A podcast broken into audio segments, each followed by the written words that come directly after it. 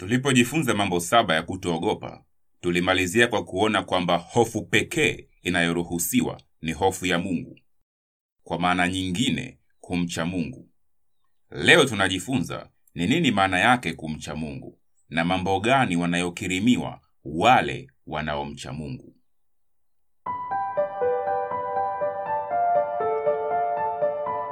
Bwana Yesu apewe sifa. Karibu kwenye kipindi cha Biblia inasema usiogope, ambapo tunajifunza kutoka kwenye Biblia mistari mbalimbali mbali ambayo ilisema na watu katika mazingira magumu waliopitia na kuona namna ambavyo mistari hiyo hiyo bado inasema nasi katika mazingira magumu tunayopitia hivi leo. Ni somo kwa ajili ya Mkristo ili kuinua aliyeinama, kufuta machozi anayelia, kumpa nguvu aliyechoka na kumwondoa hofu anayeogopa. Lengo la ujumbe huu siyo motivational, yani kuhamasisha tu, bali ni inspirational, yani una pumzi ya Mungu ndani yake. Kwa hiyo lengo lake hasa ni kujenga imani yako katika Kristo Yesu aliye hai. Jina la Bwana libarikiwe.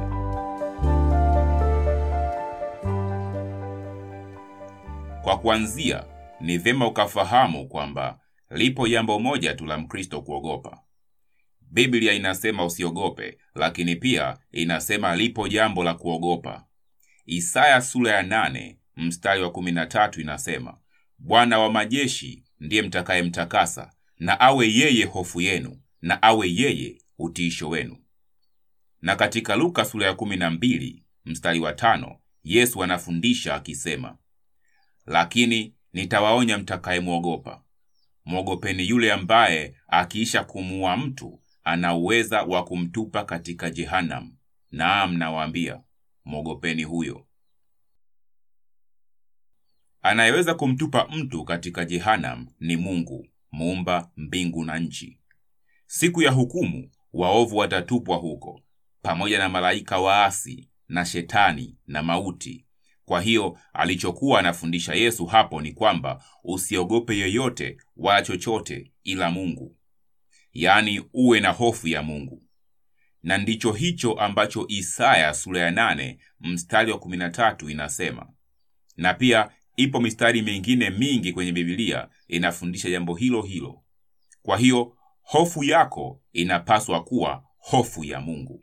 Usiogope chochote wala yeyote ila Mungu. Sasa hofu ya Mungu au kicho cha Mungu, kukielewa, huna haja ya kuchanganya mambo na kuleta thiolojia nyingi. Hofu ya Mungu inaeleweka kupitia hofu ya kawaida. Ukitaka kujua namna ya kumwogopa Mungu, anzia kwenye woga wa kawaida. Fikiria mtu anayekwenda kutoa sadaka za miungu kwenye mbuyu. Anayetoa ni kwa sababu ana hofu ya hiyo miungu ya kwenye mbuyu. Labda asipotoa sadaka, mtu wa karibu yake atakufa au biashara zake zitaharibiwa na hiyo miungu, au yeye atapata shida. Kwa hiyo anaogopa matokeo ya kutotii miungu ya kwenye mbuyu inataka nini. Mtu huyo ana hofu ya miungu ya kwenye mbuyu, lakini hana hofu ya Mungu muumba mbingu na nchi, aliyesema usiitumikie miungu mingine. Mtu mwingine anaogopa kuchukua chenji iliyozidishwa dukani, akijua mwenye duka ni mchawi au anafanya mambo ya uganga, lakini isingekuwa hivyo angeondoka nayo. Hapo anamwogopa mchawi na siyo Mungu, kwa sababu Mungu amesema usiibe, lakini hiyo si kitu kwake. Yeye anaogopa kulogwa na mchawi, lakini hamwogopi Mungu, ndiyo maana anakwenda kinyume na maagizo yake. Utasikia mwanaume anaogopa kuzini na mke wa mtu fulani kwa sababu huyo mtu ni mchawi, lakini haongelei kwamba Mungu anasema usizini.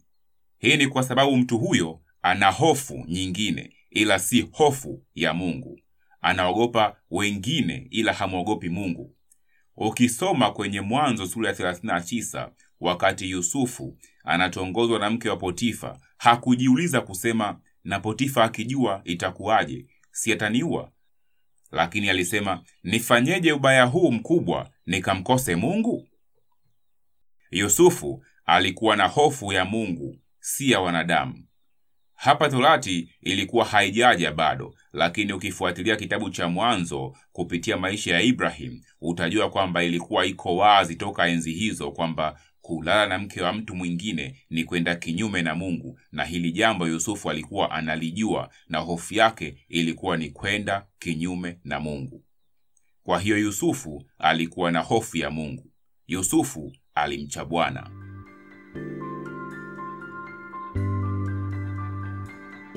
Hapo utakuwa unapata picha kwamba hofu ya Mungu siyo neno fulani la kithiolojia ambalo kulieleza ni mpaka uwe umesoma digrii ya thiolojia. Hapana, Biblia iliandikwa na watu wengi wa kawaida tu kama wavuvi na wachunga kondoo, ili kila mtu aelewe. Hii mikanganyiko mingine ni mbwembwe tu ambazo usipokuwa makini zitakupoteza. Hofu ya Mungu ni hofu ya kawaida am, kama ambayo mwanafunzi anakuwa nayo kwa mzazi wake au kwa mwalimu wa zamu, ambayo inampeleka kumheshimu na kumtii, lakini bado ni rafiki yake na anampenda. Kwa hiyo mwogope Mungu. Hicho ndicho kicho cha Mungu. Mke mwenye hofu ya mumewe hufanya mambo yale mumewe anayoagiza. Mtoto mwenye hofu ya baba hutenda sawa sawa na baba anavyoagiza. Vivyo hivyo, mtu mwenye hofu ya Mungu hutenda sawa sawa na Mungu anavyotaka.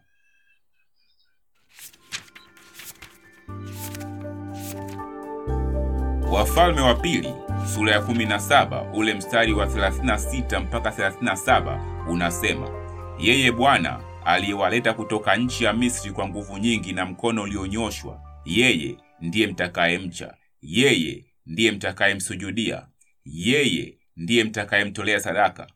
Na sheria na hukumu na torati na amri alizowaandikia, hizo ndizo mtakazozishika na kuzifanya hata milele wala msiiche miungu mingine, lakini Bwana Mungu wenu ndiye mtakayemcha, naye atawaokoa mikononi mwa adui zenu wote. Jina la Bwana lihimidiwe. Kwa hiyo hapo utakuwa umeelewa nini maana ya kumcha Bwana au kumhofu Bwana Mungu. Kujua ni mambo gani wanakirimiwa hawa wanaomcha Mungu, ni vyema tukaanza na mstari huo huo wa Wafalme wa Pili sura ya 17 mstari wa 37 tuliosoma. Tumesoma hapo kwamba Bwana Mungu wenu ndiye mtakayemcha, naye atawaokoa mikononi mwa adui zenu wote. Hapo ni wazi kwamba wanaomcha Mungu yeye huwaokoa na maadui zao wote. Yaani Mungu anaangalia humu duniani ni nani ambaye ana hofu ya Mungu ili apate kumwokoa katika shida zake. Ndiyo maana Mambo ya Nyakati wa Pili sura ya kumi na sita mstari wa tisa inasema, kwa maana macho ya Bwana hukimbia kimbia duniani mote, ili ajionyeshe mwenye nguvu kwa ajili ya hao waliokamilika moyo kuelekea kwake. Kukamilika moyo kuelekea kwa Mungu ni kuwa na hofu ya Mungu peke yake. Yaani huna hofu ya wanadamu watakufanya nini au watakusema nini, ila uko kama mtoto mtiifu kumpendeza Baba yako aliye juu. Kwa hiyo jambo la kwanza wanaokirimiwa wale wanaomcha Mungu ni kuokolewa kutoka mikononi mwa adui na kuwalinda. Adui wa kwanza ni Shetani. Wenye hofu ya Mungu wanampokea yeye aliyetumwa na yeye na kuamini, ndiyo maana wanaitwa wameokoka. Wasiomcha Mungu ujumbe huu wa msalaba na wokovu wanaona ni upuuzi. Wengine ni kwa kiburi chao, ila wengi ni kwa sababu bado wameshikiliwa mateka na kupofushwa akili zao ili nuru ya Injili isiwazukie. Kama wewe ni mmoja wao, naamuru kwa jina la Yesu Kristo, nuru ikuzukie. Walioshika akili zako na kupofusha macho yako watoke katika jina la Yesu.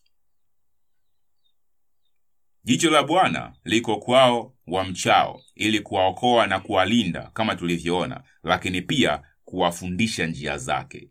Zaburi ya 25 mstari 12 mpaka 14 inasema, ni nani amchaye Bwana? Atamfundisha njia anayoichagua. Nafsi yake itakaa hali ya kufanikiwa, wazao wake watairithi nchi. Siri ya Bwana iko kwao wamchao, naye atawajulisha agano lake. Kwa hiyo wanaomcha Bwana wategemee pia kwamba Bwana Mungu atawaongoza na kuwaonyesha njia. Hii inahusiana na kujua mambo ya Mungu na neno lake, lakini pia hata katika mambo mengine ya duniani sawasawa na mapenzi yake. Ndiyo maana Yohana sura ya 14 mstari wa 26 inasema, lakini huyo msaidizi, huyo Roho Mtakatifu ambaye Baba atampeleka kwa jina langu, atawafundisha yote. Kwa hiyo kama wewe ni mwanafunzi na unaogopa somo la hisabati, acha woga, kwa sababu hupaswi kuogopa chochote wala yeyote ila Mungu pekee. Sasa mwombe Mungu katika jina la Yesu Kristo kwamba Roho Mtakatifu akusaidie kukufundisha. Sasa ukiomba hivi, usilazimishe kwamba lazima Roho akufundishe kwa namna unayotaka wewe, labda ukae na kitabu cha hisabati usome na kuelewa. Siyo lazima iwe hivyo. Anaweza akakuletea ndugu yako anayejua hisabati akaja kuwatembelea na kukufundisha au shuleni kuna mwalimu akajitolea kwamba wote wanaojiona hisabati zinawasumbua atakuwa anawafundisha. Uwe makini katika roho kuweza kujua. Pia Isaya sura ya 48 mstari wa 17 inasema, Bwana mkombozi wako mtakatifu wa Israeli asema hivi, mimi ni Bwana Mungu wako nikufundishaye ili upate faida, nikuongozaye kwa njia ikupasayo kuifuata.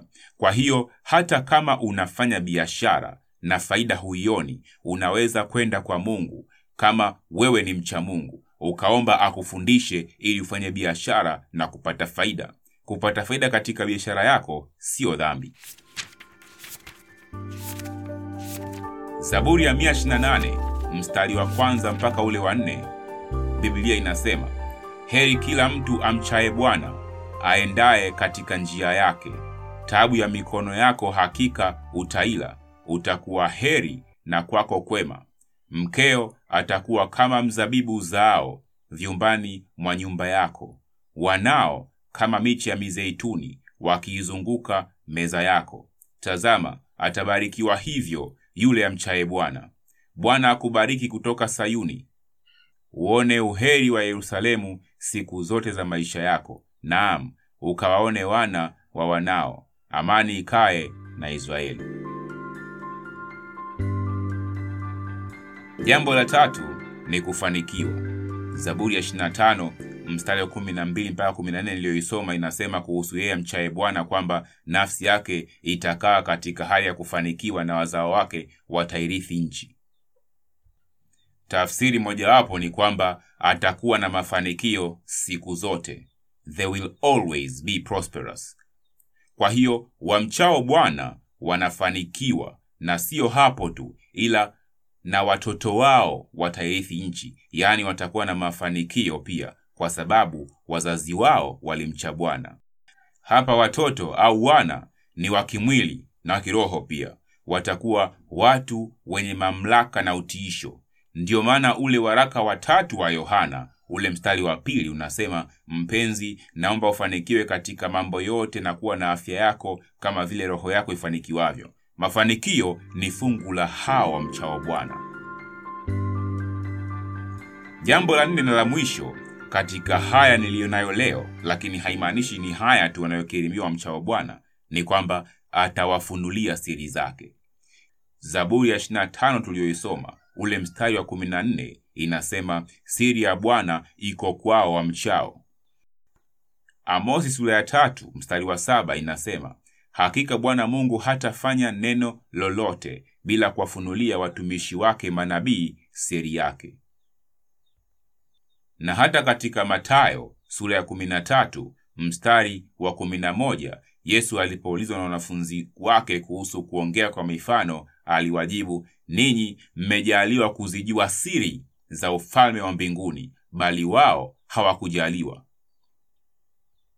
Yapo mambo ya siri ambayo yanabaki kuwa ya Mungu, lakini yapo mengine ya siri anayofunulia wanaomcha.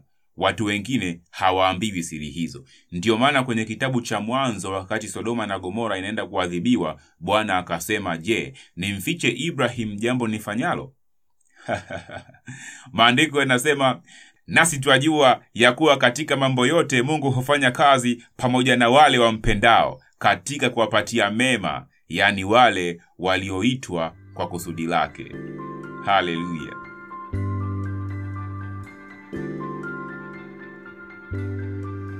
Mungu anawafunulia siri zake wale wamchao, kwa sababu ni watendakazi pamoja naye. Anajua kwamba hao wanamwakilisha hapa duniani ili mapenzi yake yafanyike. Akiwaambia jump, wana jump. Kama kuna swali, basi ni how high should I jump?